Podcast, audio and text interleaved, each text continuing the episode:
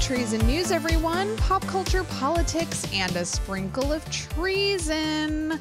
I am your host, Allison Kilkenny, flying solo today. Very exciting. You're going to get that raw, unfiltered stream of consciousness from your host that you love so much. It makes me feel absolutely insane. And I feel extra insane right now. And believe me, um, as someone with, you know, mental illness, like most Americans and most people out there. I'm not making light of insanity or anything like that, but let me just tell you uh, all that I feel extra crazy during the pandemic. I think, and I've mentioned this before on the show, I am different now. And I'm sure a lot of you are out there struggling with this, but I really feel like this social isolation has changed me maybe forever question mark. And look uh, the rest of my life hasn't played out. I don't know if ultimately it'll be like maybe i'm just becoming more cool right? That's a possibility. Am i becoming more interesting and quirky and lovable? Probably not definitely talking to myself more as i walk alone through the park Listen, I I don't know what's going on with me. I think I hate birds now. That's been happening. I just feel pissed off when I see birds. Maybe I resent that they can be free and fly away. Oh, that's it. I just unpacked it. Who needs therapy? Found the answer. I resent that birds can fly. Wow. So that's where I'm at. Let me know if you're feeling um a, a tad more unmoored, let's say, during all of this um, craziness, this wild time. Hashtag Light Treason Pod. How are you coping? I'll let you know how else I'm coping recently. Oh, and this is going to get into a little bit of tangents about online etiquette because this just happened before I started recording. So please permit me an opportunity to rant because um, I'm a little peeved, let's say. But that makes for good listening content, right? When somebody's fired up about something. How boring would this show be if I was just ironically detached all the time? I'm mad. I'm fired up. I have opinions. And that's why you listen, right? So, part of my struggle during the pandemic, and believe me, I'm not like wah wah. I realize so many people have it so hard right now and people have lost loved ones. And you know i know first responders listen to this show and and you know thank you to all the medical workers and the nurses yada yada yada. Please don't be mad at me. I can't physically deal with anyone being mad at me right now. I'm very mentally weak uh, I respect you all. So I'm not playing a little violin for myself. I'm just letting you know what's going on with me. Okay. So I, in the best of times, struggle with irregular sleep patterns and insomnia. So, and that's from generalized anxiety. Who cares, right? Nobody cares. But that is why I don't sleep. And why I try to, you know, exercise a lot to like make myself physically tired so I can um, pass out for a few hours and not spiral into insanity, if you will, and have hallucinations, which happens when you don't sleep. So, as part of my quest to um, sleep like a normal human being, I've been hearing a lot about this melatonin from friends and loved ones who also have insomnia who are like, you got to try this. It's like a natural way to knock yourself out for a few hours so you can replicate the normal sleep cycle. And I've been hearing about it for years, and people have been telling me to get on board with it for years. And I'm like, whatever, whatever. Because I have this very arrogant air about me as like not even like a former party girl, but like someone who prides themselves on the fact that my body defeats most drugs, right? Like I have woken up during surgery. what a weird flex this is. Guys, I'm not bragging that I wake up during surgery, but I need like more drugs than usual to feel the thing that most people feel.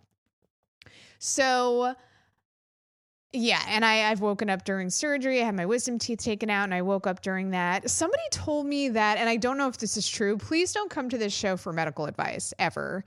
Someone tweeted me that redheads need more anesthesia to be knocked out. I don't know if that's true or if that's one of those urban myths, but whatever the case is, I woke up during my wisdom teeth surgery, scared the shit out of the entire dental staff who thought I could feel what was happening. So, of course, they panicked. I felt nothing. I didn't remember waking up. When I did wake up after the surgery, my uh, dentist, my dental surgeon, was looking at me very nervously and was like, Hi, how's it going, trooper? And I was like, Oh God, why does this man look terrified for his life? And he was like, Quick cue could you feel anything during the surgery? And I was like, man, listen, no, I was out. I remember counting down and then waking up right now, and that is it. And he was like, oh, thank God. Okay. Um, funny story. You sat straight up in the chair, and my entire life flashed before my eyes. And I was like, get out of here. And that's the first time I realized, like, oh, I think my body's different. I think I process drugs differently. Cause I think I was like 12 or 13 when I had that surgery. I don't remember, but I was younger. So, this is all a long way to say, long winded way to say that I avoided doing the melatonin thing for a long time because I was like, okay, babies, if you can buy this drug online, it's not a real drug that's going to work. But then I started hearing from people who I'm like, oh, I know you can handle your shit. Like, I know you do other drugs. And they were like, no, listen, like it'll knock you out. But of course, people were like, you have to experiment with the dosage.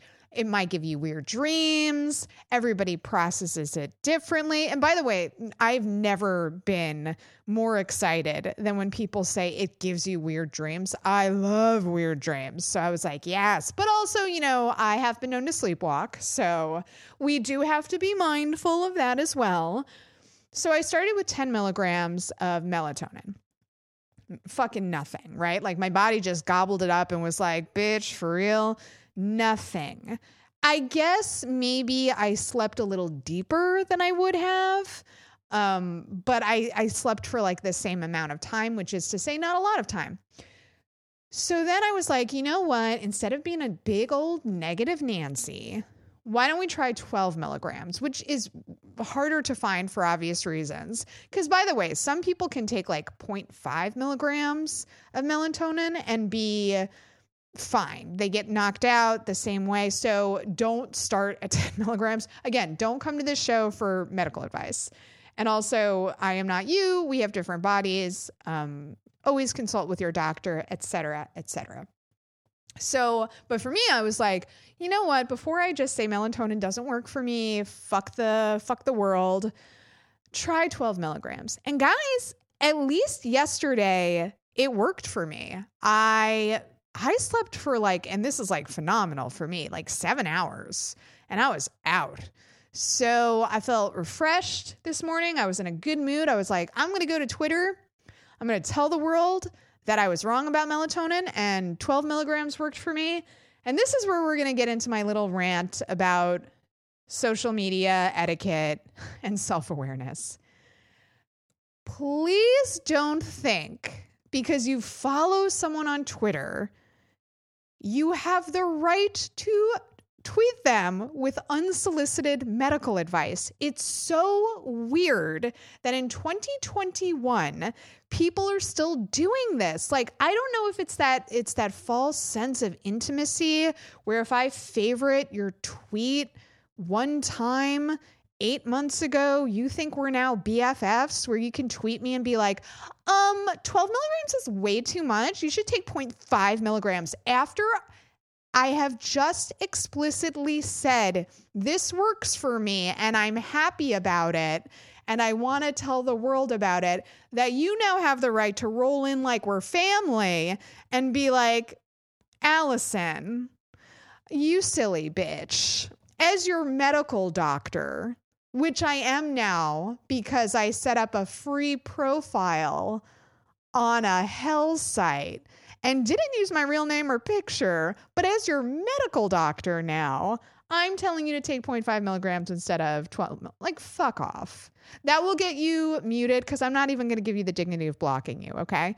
Muted, muted, muted, muted. And by the way, I don't want to shame anybody, but also, like, you know, I've been talking about a bunch on the show that I, I, have been enjoying covering pop culture more and that journalism has been mentally draining for me and politics has been mentally draining for me and like bad for my health and I'm happy covering pop culture.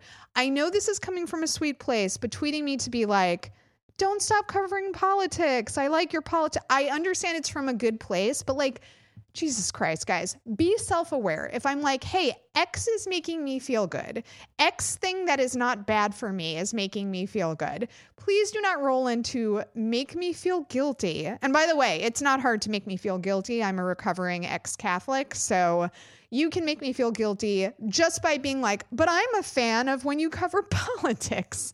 I'll feel guilty for that. I'll be like, oh, I guess I shouldn't talk about pop culture. Even though, and this is what is so wild about my brain, the vast, overwhelming number of you have said that you love the pop culture stuff. Several of you have been so sweet and said, like, I wish the pop culture section could be longer. I want an entire episode of it. You've been so lovely that I feel even dumb spending time ranting about this at all.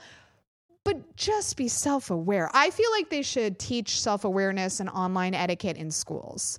Like, hey, if you don't know a person, don't tweet the medical advice. How about that? Hey, you know what? You don't have to respond to every tweet ever you can just have thoughts inside your head and not tweet them. Did you know that? And just teach an entire course for people before they're even allowed online, before you even get your your key to the internet. It's like, okay, we're going to learn a couple things. Okay? If you're a man, you don't have to have an opinion about a woman's tweet, okay? Here's your key to the internet. You know, just to to give people a heads up about how um, things roll online. But enough about that um, are you taking melatonin? How do you feel about it? I know it's not for everybody. Uh, or if you're not taking melatonin, how you doing during the pandemic? Hashtag Light Treason Pod. How are you coping? I love hearing from you guys, especially now because I feel like you know, obviously, um, you know, our community's gotten even a little tighter since we're not allowed to go outside, or we shouldn't go outside. I should say that you should not be around people right now. You should always be wearing a mask.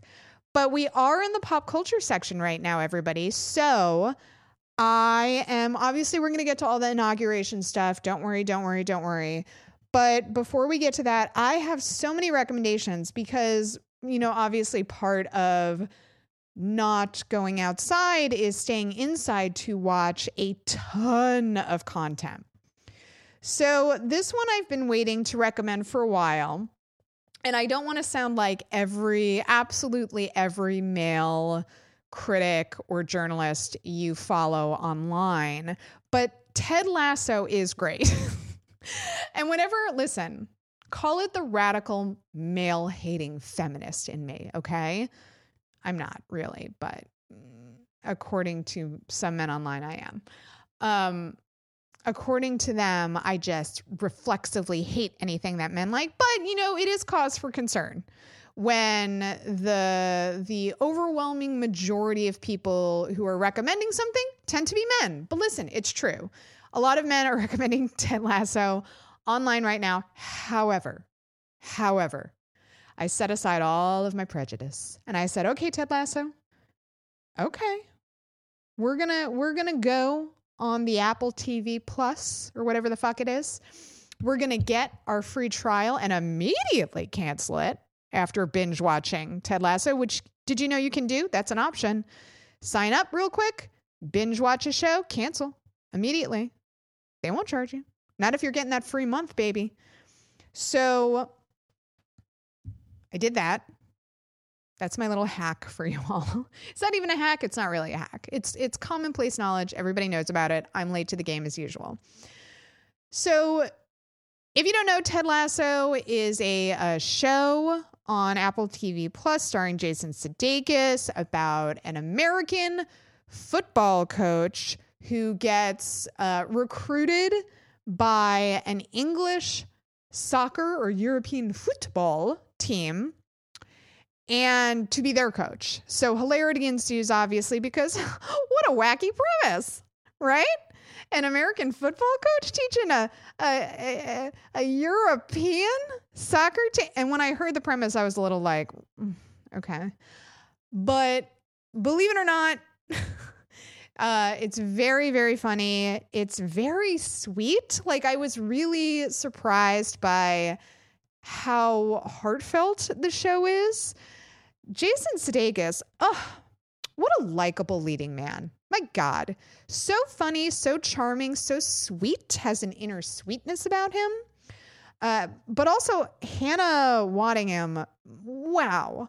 I am ashamed to say I had never, well, I probably have seen her in things before, but I wasn't aware of it. She's so good. She owns the uh, the team. She her character owns the team.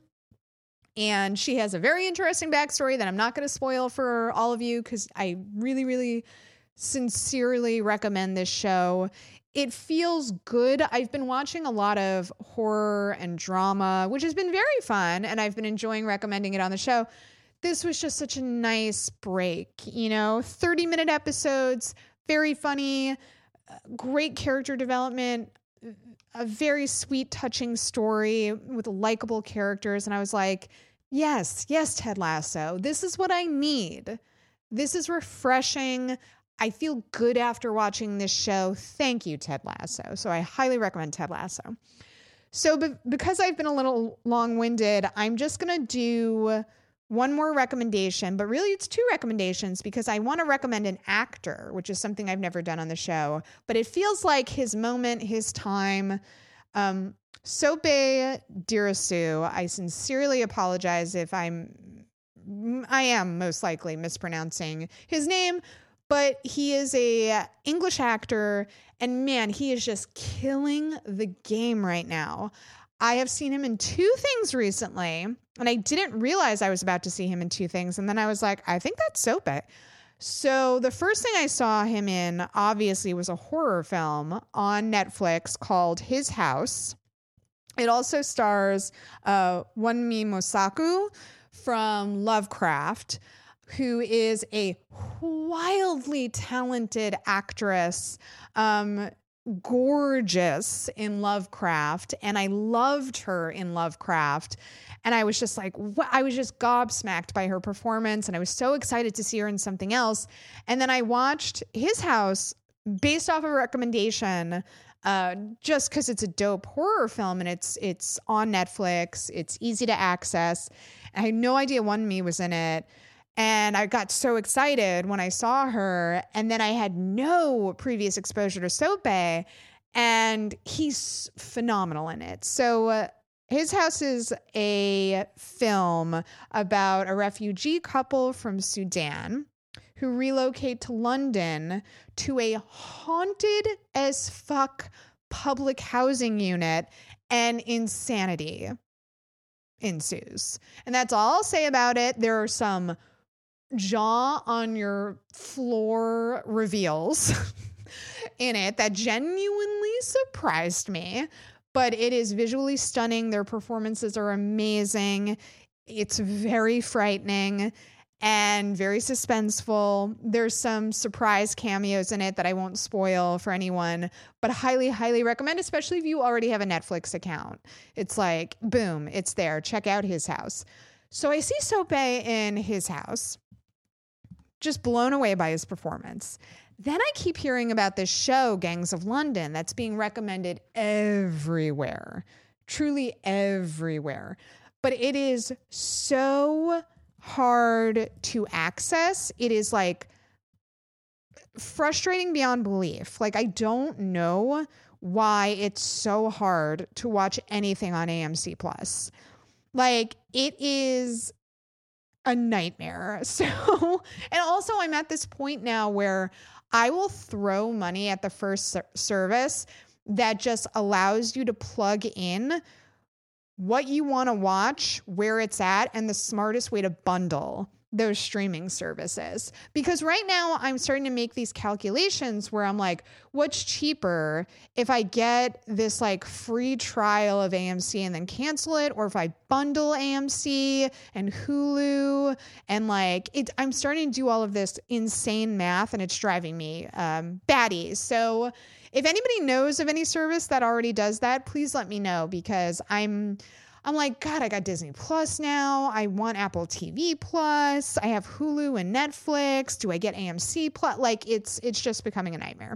And I know eventually they're to start to bundle them and bundle them more and more and they'll become the new conglomerates. I know what's up, okay?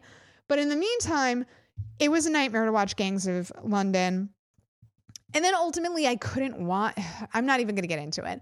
But I watched as much as I could of Gangs of London figuring out how I could access the episodes. It's phenomenal. Um, it was recommended by everybody. And then I find out Sope's in that too. And I was like, wow. And he's he's obviously playing a very, very different character. So little bit of background. Um, Gangs of London is exactly what it sounds like. It is about uh, gang wars in London. It is graphically violent a heads up graphically violent, and I can't emphasize that enough. It's starring every great British character actor you've ever seen in your entire life, including half the cast of Game of Thrones.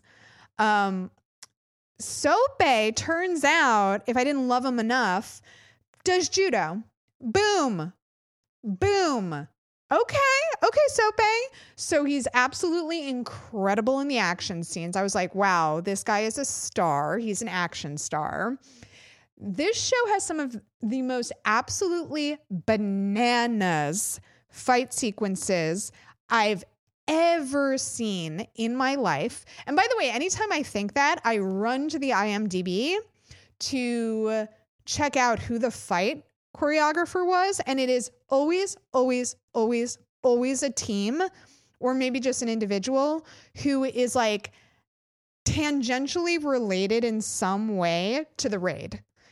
Everything, every dope action scene you can trace back to the raid because that was one of those pivotal moments in Hollywood where a lot of film creators watched the fight scenes in the raid and they were like, why don't we do this shit more? This looks phenomenal. So a lot of that team went off and they got a lot of work off of the raid, which is great. So, but yeah, is same with Gangs of London. There are the raid adjacent people uh, responsible for the insane fight sequences. And every single episode has such a wild fight scene in it that it is like almost comical because it's like if this was the actual body count in this fight it's all the news the international news would be talking about for the rest of time because this is so wild what's happening right now. But it's just like another day in london you know 50 guys dead in a warehouse. What are you going to do? But it is really really entertaining. I really really enjoyed it. And man sope killing the game right now. So, congratulations to him. I, I really hope he pops off from his 2020 uh, exposure in film because he's doing really diverse projects.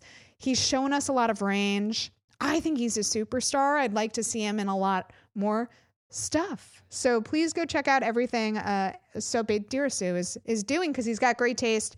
He's getting good projects, and yeah, I'm really excited to see what he does. What he does? What he does next? Oh, we almost stuck that landing, and then I face planted. Everyone, it's that time of the show. Let's all hold hands and cry. Here's your bad news.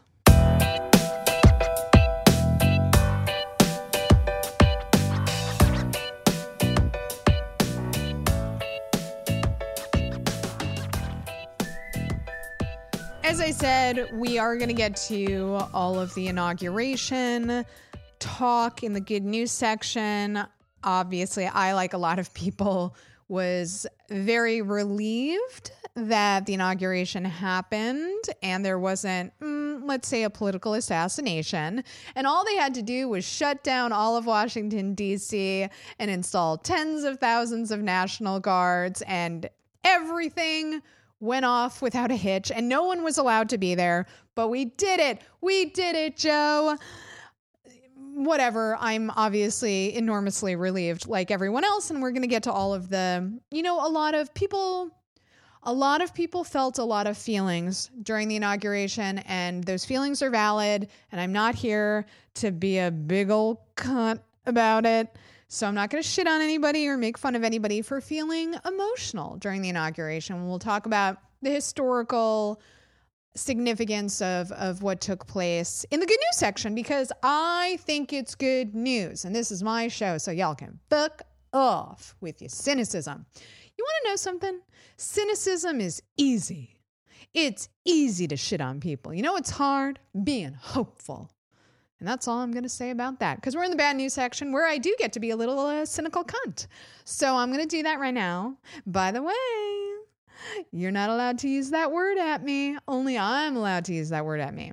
So uh, just a heads up, because sometimes y'all come at me a little familiar.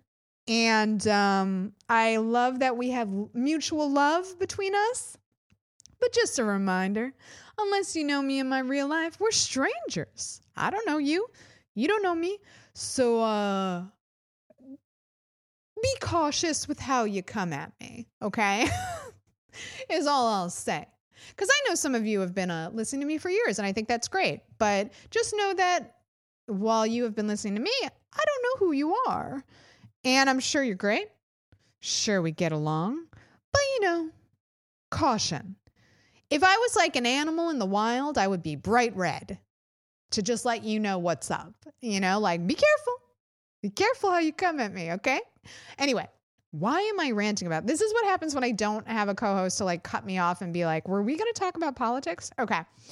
So, because we're in the bad news section, I do want to linger a bit longer on the attempted coup that um, almost went down at the Capitol at the beginning of the month because I do think it's important that we we linger a little bit because it's it's tempting to want to move on very quickly, right? Because it's like you know, as Obama famously said, we must look forward. We can't look back, right? But I think it is important to look back so we don't um, continue to slide into fascism. Because the problems that led us to the storming of the Capitol haven't gone anywhere, right? They didn't magically disappear.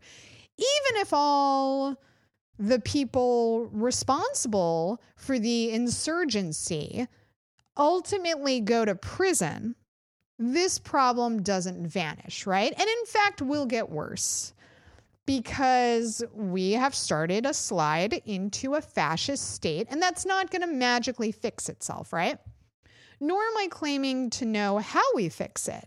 But I think it's important that we don't, um, you know, backslide into denialism because that's when things really start to fester and get much, much worse. If you take your eye off of what's happening in this country, the growing militias, etc., that's when things get really, really dangerous. So I don't want to move on just yet, right? Especially because there's still news coming out about the attempted coup, including, and this is from the New York Times. By the way, I link to all news stories uh, on our Libsyn page.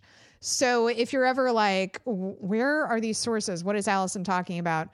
I linked to all the stories at, I believe it's we are light treason news.libsyn.com. So you can find all of them there. So I like to show my work. Straight A student. Can you tell? Thanks. Magna cum laude. Anyway, uh, so Trump attempted to oust Jeffrey Rosen, an acting attorney general, and wield the department's power to force Georgia state lawmakers to overturn its presidential election results. Why, listener, that sounds like the then president of the United States was trying to overturn a democratic election? That sounds like a coup. Mm, it is. It is. It absolutely is. So that story broke. And then there, at the same time, or relatively the same time, Open Secrets put up a post about how um, Trump's presidential campaign aides played key roles orchestrating the rally, right? Protesting the certification of Biden's election victory. That was the, the, the big rally that took place immediately before they stormed the Capitol, in which the then president of the United States, Donald Trump, told them we're going to the Capitol, explicitly pretty much called Mike Pence a traitor and that he was at the Capitol and told them we're going. And then Rudy Giuliani, his lawyer, called for a battle by combat. So these two idiots absolutely dumping fuel on the fire. Mere moments before a furious mob stormed the Capitol. And by the way, some of them were armed and had zip ties and absolutely would have killed people if they had the opportunity to do it. I really, I really, really think we blew by that way too quickly. There were armed, they were an armed mob that absolutely had supplies to take hostages. And we were like, anywho, new Congress, new Prezi, let's move on. It's like, whoa, whoa, whoa, whoa. Can we have a trial about this? Can we get all the facts on a piece of paper? Which representatives gave a tour before this happened to some of the mob? Who who helped organize this event? Where'd they get the money? Because uh, according to this report at Open Secrets, we don't even know the full extent of Trump's campaign ties to the protest because he uses a bunch of shell companies that hide the details of all the financial dealings. So there was so much dark money funding what happened on January 6th. We don't even know the full scope of it yet. There needs to be a full report, like a thick ass book. You know, when they do a report on something like this, like after like the 9 11 commission, right? Like, what the fuck happened? Or like the JFK assassination. What happened? And then they show up with a thick ass binder, and everybody's like, mm, yes. Details. All the type A people are like, is that a three ring binder? Let's go. We need a report like that. We need like a long ass investigation. We need a lot of type A people who love spreadsheets. Oh, God, gets them hard and wet, depending on who you are. Or at the same time, I won't judge you. But you love spreadsheets, okay? That's what we all have in common. We love spreadsheets. So, and color coding, come on. Those little tabs, you know, you buy the tabs, the color coded tabs, like, oh, section purple. Yeah, okay, I want that type of report for what the fuck happened on January 6th. Who funded this? What representatives were in contact with the organizers? I think it's essential that we get everything down in our thick ass binder before we move on. That's all I'm saying, okay? Oh, I don't want to alarm anyone, but there's a flow chart in the Open Secrets report, and it is just very healing. So I'll link to that. You should check that out as well. Um, but I just also, speaking of lingering and, and my right to linger on this show, I want to explore a little bit more what a fucking coward Mike Pence is. Because we knew he was a bigot and an asshole, right? Obviously. And was he responsible for an HIV outbreak in his state? Yes. Okay. Does he weirdly call his wife mother? Yes big old weirdo, big old bigot, hateful man, dangerous. We knew all that. Maybe what we didn't understand the full scope of is what a fucking coward Mike Pence is. Dude, the president of the United States tried to have you killed by an angry mob. Stand the fuck up and condemn this man. And he did it in the most tepid way imaginable and then backpedaled immediately. And it's like, man, what a fucking coward. What a fucking coward. For somebody who I guess ostensibly wants to be a leader, you are a coward. Trump tried to kill you. He came for your life. He unleashed a mob on the Capitol. Do you know what they would have done if they got Mike Pence? Kill him. Yes, absolutely. As as firmly as I believe they would have killed Nancy Pelosi or AOC, I also think they would have killed Mike Pence. And it's like he doesn't even have the courageousness or the courage to stand up for his own life. Wow, dude. I don't know how you, as like a person with any degree of pride, can look at your reflection after that and be like, you did it, Mike. You let Trump almost kill you. Wow. But it was worth it, I think. We did it. I don't know what we did. I don't know if what we did had any positive value. But at least I didn't say, please don't send a murderous mob after me. Like, wow.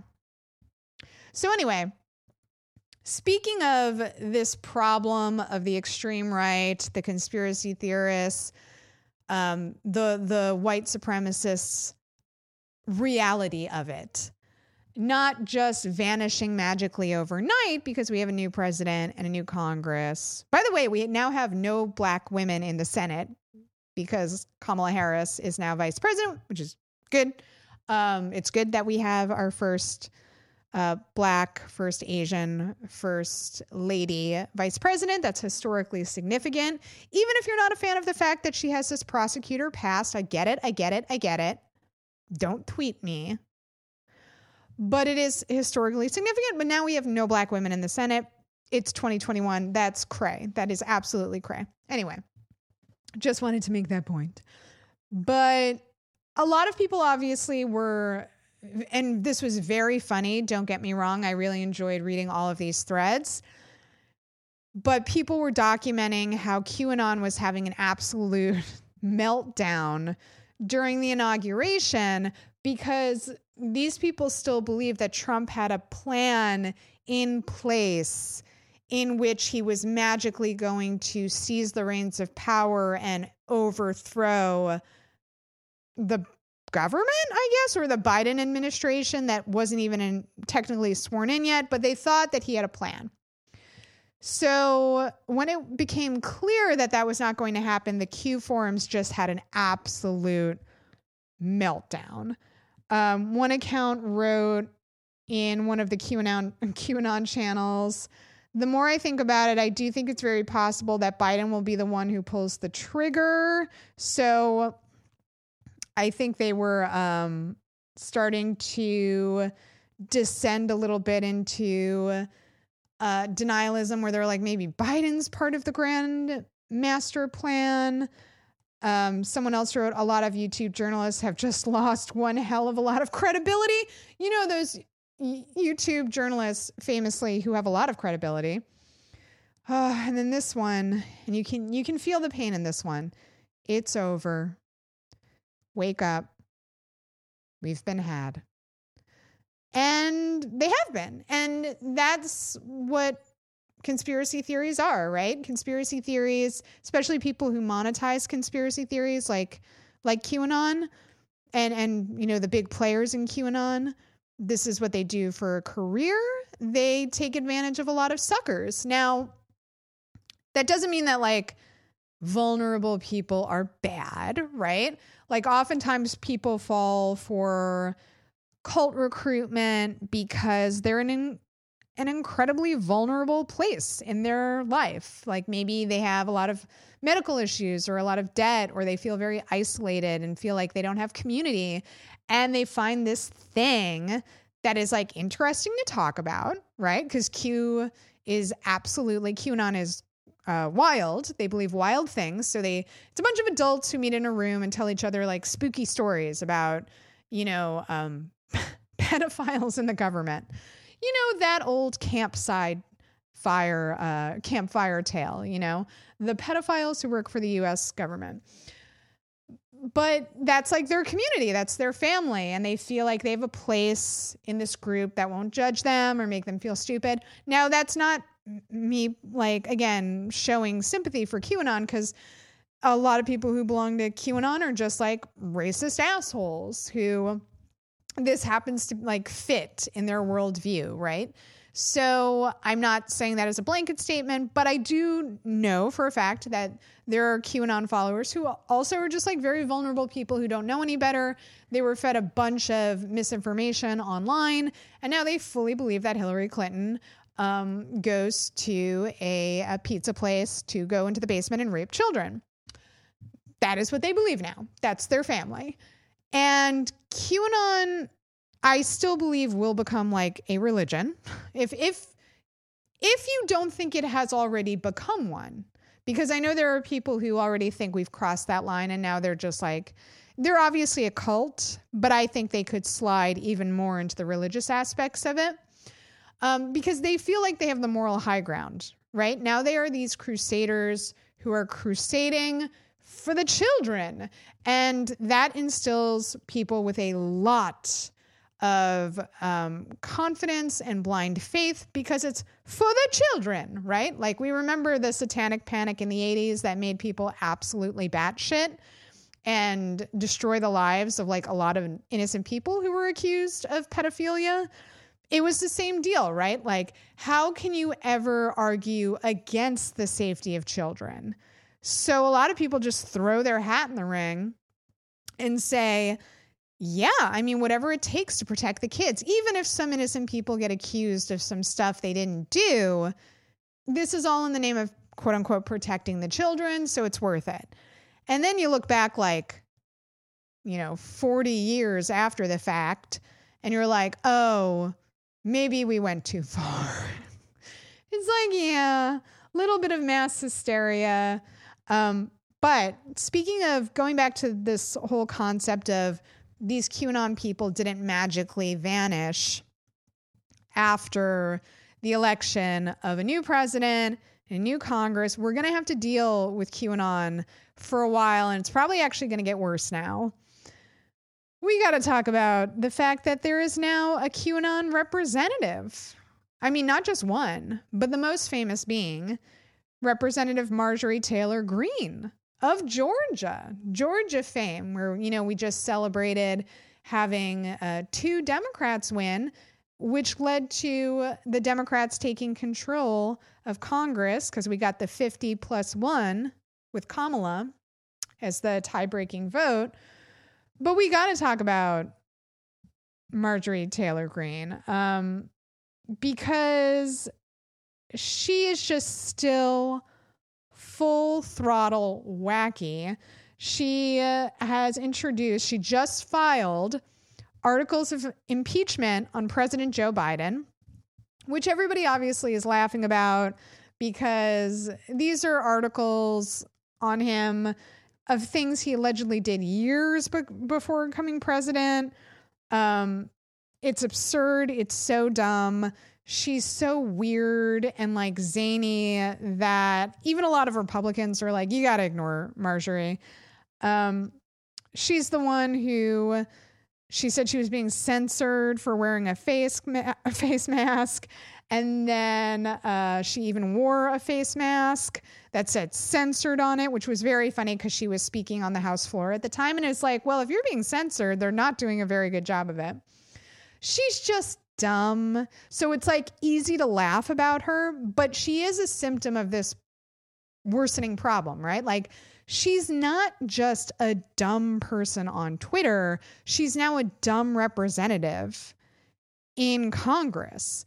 And that speaks to how effective QAnon has been with recruiting people, but also getting positioning themselves in places of power, right? Which is why we're going to have to continue to deal with them for years and years and years to come and they're going to recruit more people. And guess what? More of those people are going to get elected representatives. And that's how a funny story like Marjorie is so wacky snowballs into, oh my God, they have a majority in Congress now. um, I'm not saying we'll ever get to that place, but I'm saying that's why it's important to not take your eye off of them just because it feels like we as a country have started to move on. Because we're going to have to deal with the extreme right moving forward indefinitely until the problem is addressed or conditions in this country get significantly better for a lot of people so they are not driven into the arms of extremists who are promising them like a better tomorrow. Because regardless of whether you're talking about you know um, extreme islam or far right extremists here in the US that is how they recruit. They're like, hey, your life is really shitty right now. And a bunch of people are like, uh huh. They're like, well, if you join us, you have community, you have family, we'll fight for a better life for you and your family. And they're like, okay, that sounds good. That's all it takes to recruit people into extremism. And the only way it gets better is if you make people's lives better. And I'm not saying that's like a magic way to like cure something like racism, but it might make it less likely that a racist person becomes a racist extremist. Somebody who's willing to set off a car bomb. I believe that's how you stop that final crossing of the line, right? And I'm not saying it's great or good that you would just be quote unquote a racist person, but I can't get into your little poisoned brain and make you unhate black people, right? but maybe we can stop you from hurting a black person. And if if that difference is like raising the minimum wage and giving you benefits, we should do that, right? right? And listen, maybe I'm naive. Maybe that wouldn't even stop a, a violent racist person, you know, from hurting somebody. But things have gotten really, really bad in this country for uh, almost everybody, right?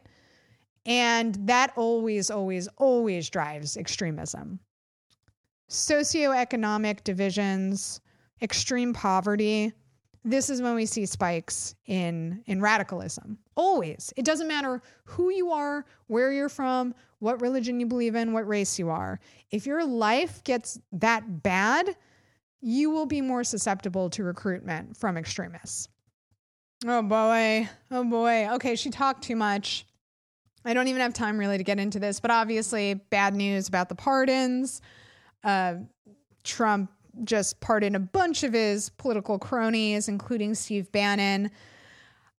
Call me an insane woman, but I don't think you should be able to buy pardons or that the president of the United States should be able to overturn um, convictions like that of his political cronies. And there is a there's a difference between like Obama who did way more pardons than Trump but he was pardoning non-violent drug offenders who should not have been in jail in the first place.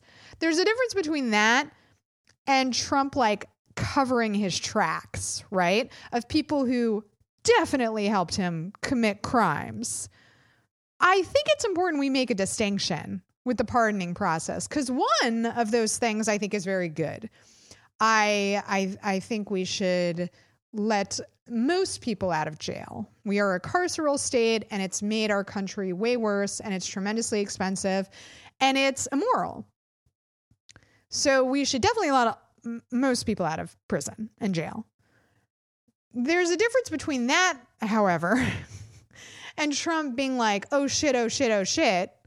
on his way out the door and uh, pardoning either his political cronies or like Lil Wayne in an attempt to not look like a giant racist piece of shit. He's like, but I pardoned a rapper. It's like, great job, dude. You still hate black people and you still definitely use the N word when you don't think there's any cameras around. But everybody, on that note, that's enough of the bad. We got to get to the good news.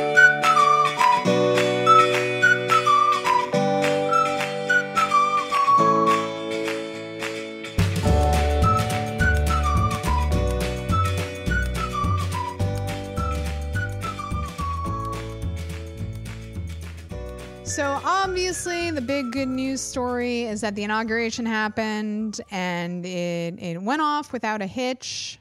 Well, without a hitch, if you don't consider some lackluster performances, sorry. I did not think any of the singers sounded very good.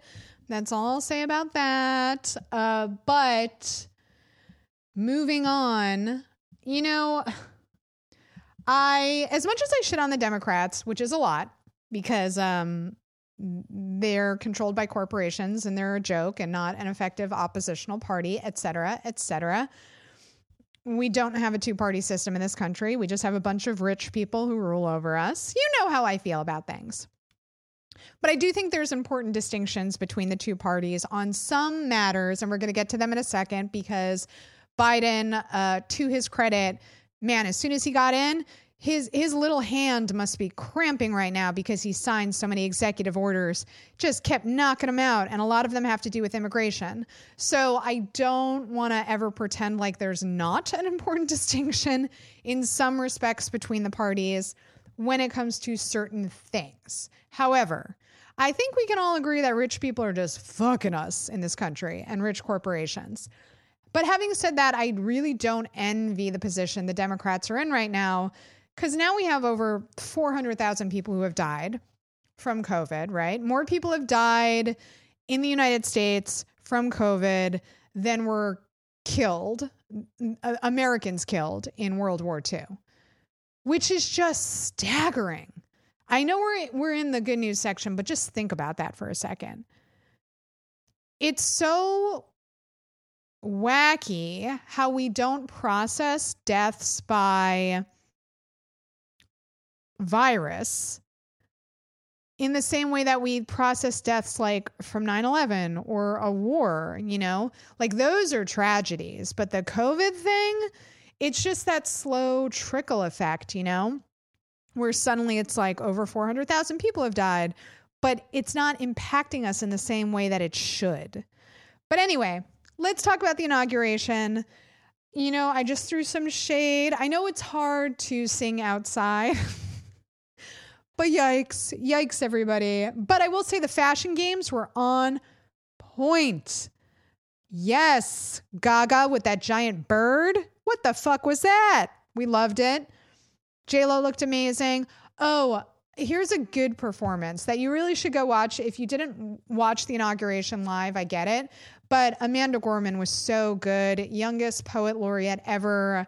Twitter absolutely blew up when she was performing. She also looked phenomenal, but that's beside the point.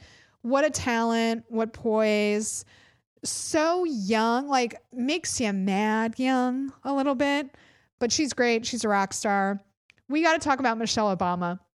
When Michelle Obama walked down the stairs with Barack, and by the way, he looked very ha- handsome and dapper too, but nobody was talking about what he was wearing because Michelle Obama looked so good.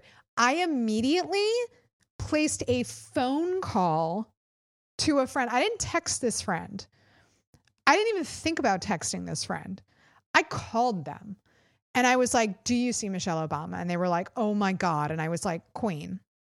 She looks so good.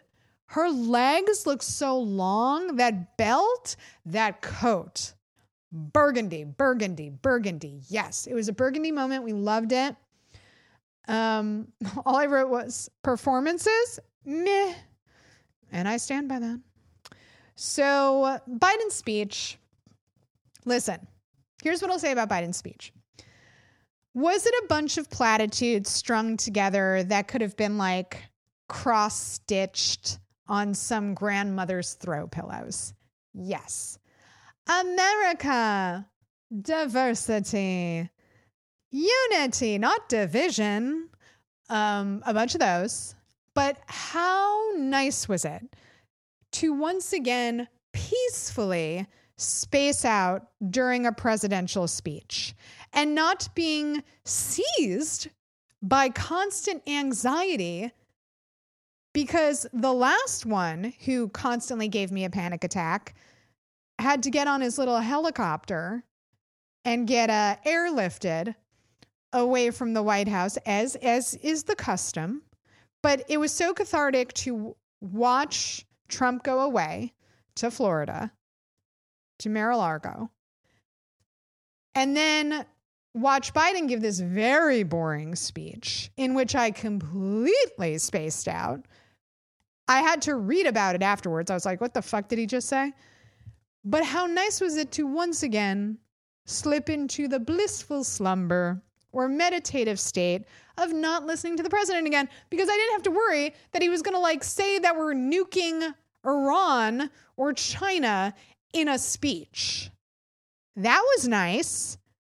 So if I say nothing else kind about the Biden administration for at least the next four years, uh, I'll say that it was very nice that Biden gave us that little bit of a space out moment.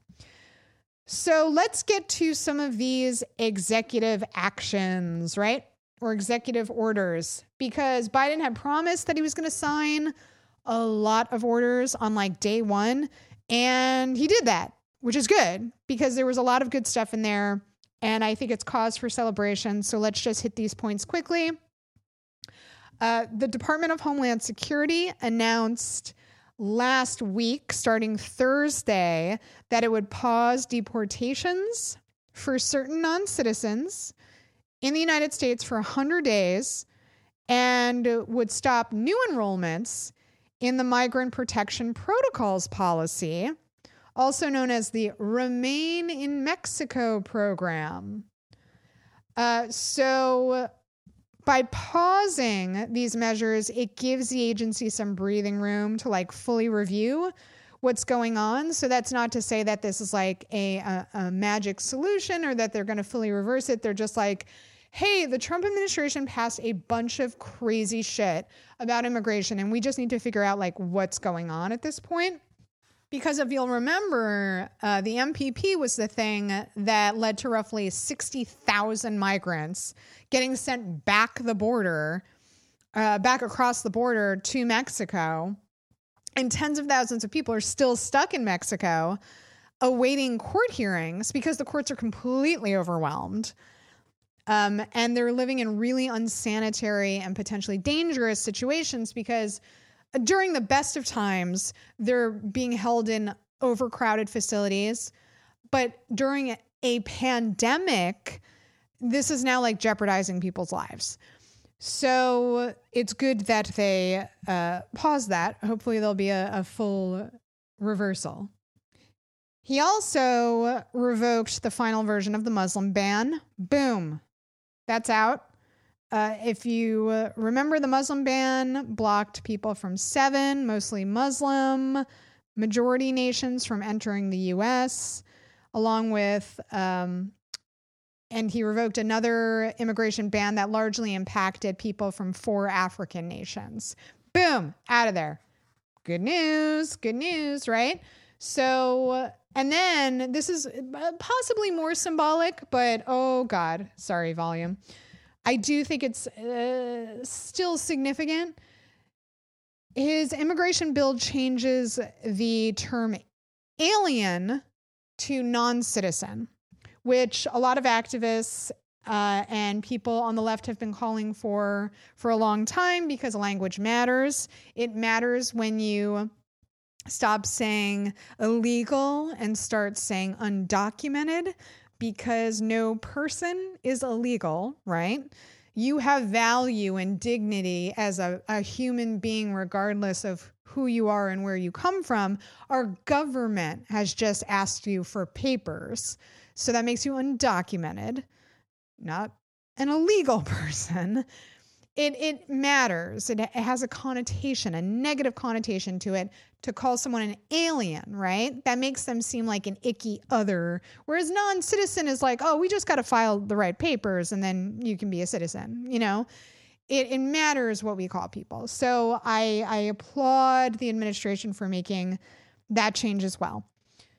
Also, in good news, I'm telling you, he got in there and his little hand must be cramping from signing all these damn papers. Um, a bunch of stuff has happened on the environment front. So on his first day, Biden uh, immediately mo- moved to rejoin the Paris Agreement on climate change. He revoked a permit that Trump granted to the Keystone XL pipeline, hugely controversial construction project.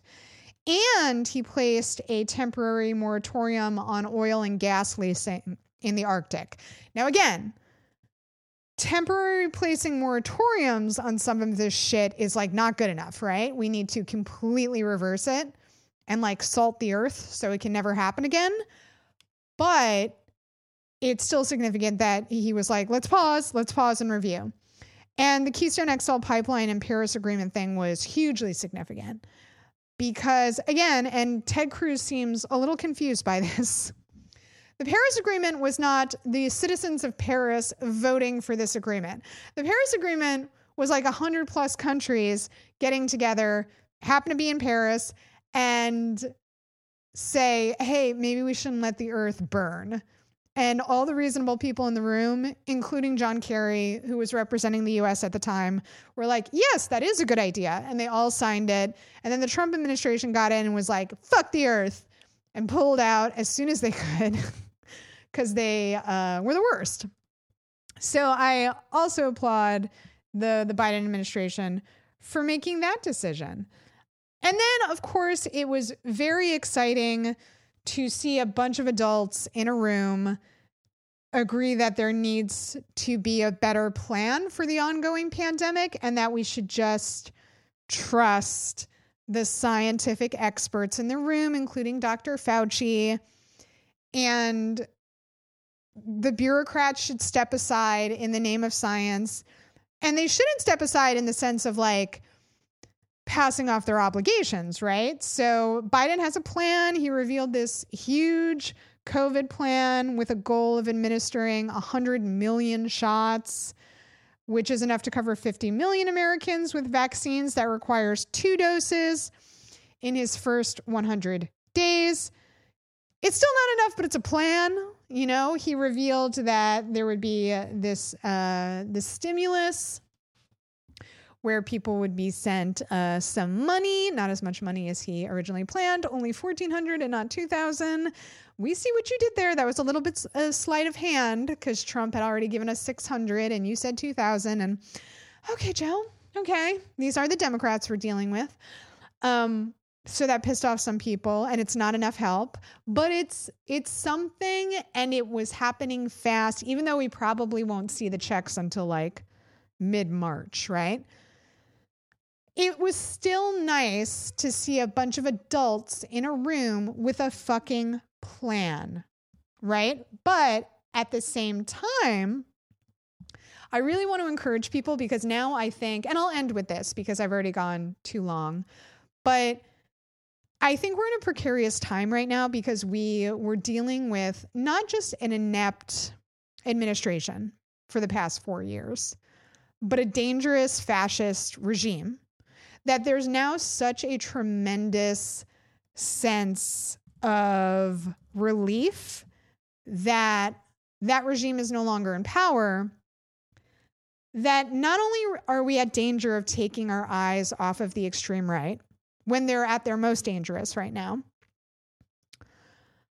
but we're also in danger of accepting low expectations because the fact that Jen Psaki, who's the new press secretary, got up there at her little podium and didn't berate the press, and people were like, Yes, Queen, look at that hair. Oh my God, this is so nice. Was like, Stop it. You're embarrassing yourselves. You're a bunch of adults. Yas, queening an official who's just doing her job this should be the bare minimum okay? We just left we just lived under 4 years of insanity right? But we can't allow that fact to lull us into this state where we just like applaud people for doing the bare minimum. It's not enough demand more of your government and your officials and and don't yas king and yas queen people for like going to Kinko's and making a pie chart and standing in front of the pie chart and like doing their job. You know, uh, just demand more. Demand more. Think more of yourself. uh, people are treated like shit in this country. Corporations are allowed to do whatever the fuck they want to us and the planet. And we should always demand more. We should have a universal basic income. We should have Medicare for all. You know, these are things that should be the bare minimum in a country. And it's like we're demanding the moon when we ask for it. But it doesn't need to be that way. And and and part of that is not groveling in gratitude when an official doesn't, I don't know, shoot a reporter? Like, is this where we're at right now? And obviously, yes, is the answer to the question. And I think that's part of like the healing process, like coming back from that. But I do encourage people to try to heal because um, this is not extraordinary behavior that we're seeing from the Biden administration right now. This is just like a slightly more competent administration. And we shouldn't be like kissing the ring out of gratitude for it. All right, that's all I'll say, guys. Thank you so much for listening. I hope you have a great rest of your weekend. I'm everywhere on the social media, sadly. Uh, it's just my name at Allison Kilkenny, Twitter, Instagram, Facebook. I have a fan page. If you have any thoughts about today's episode, hashtag Light Treason Pod on Twitter is the best way to get in touch with me. I do have a Patreon, patreon.com slash Allison Kilkenny. If you want to financially support the show, that's a good place to do it. You can also go to lighttreason.news and smash that donate button to keep us going.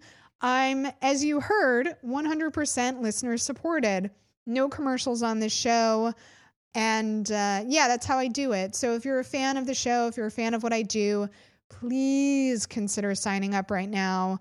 Uh, if you sign up at my Patreon, you can uh, leave questions, recommendations, comments, and you get to skip the line. I'll read those first on this show. So that's a little perk over there. And yeah, thank you to all my supporters and all my listeners. And so many of you have been listening for so many years, and I'm so grateful. And yeah, I love you guys. Thanks so much for listening. And while you're at it, stay inside and cause a little trouble.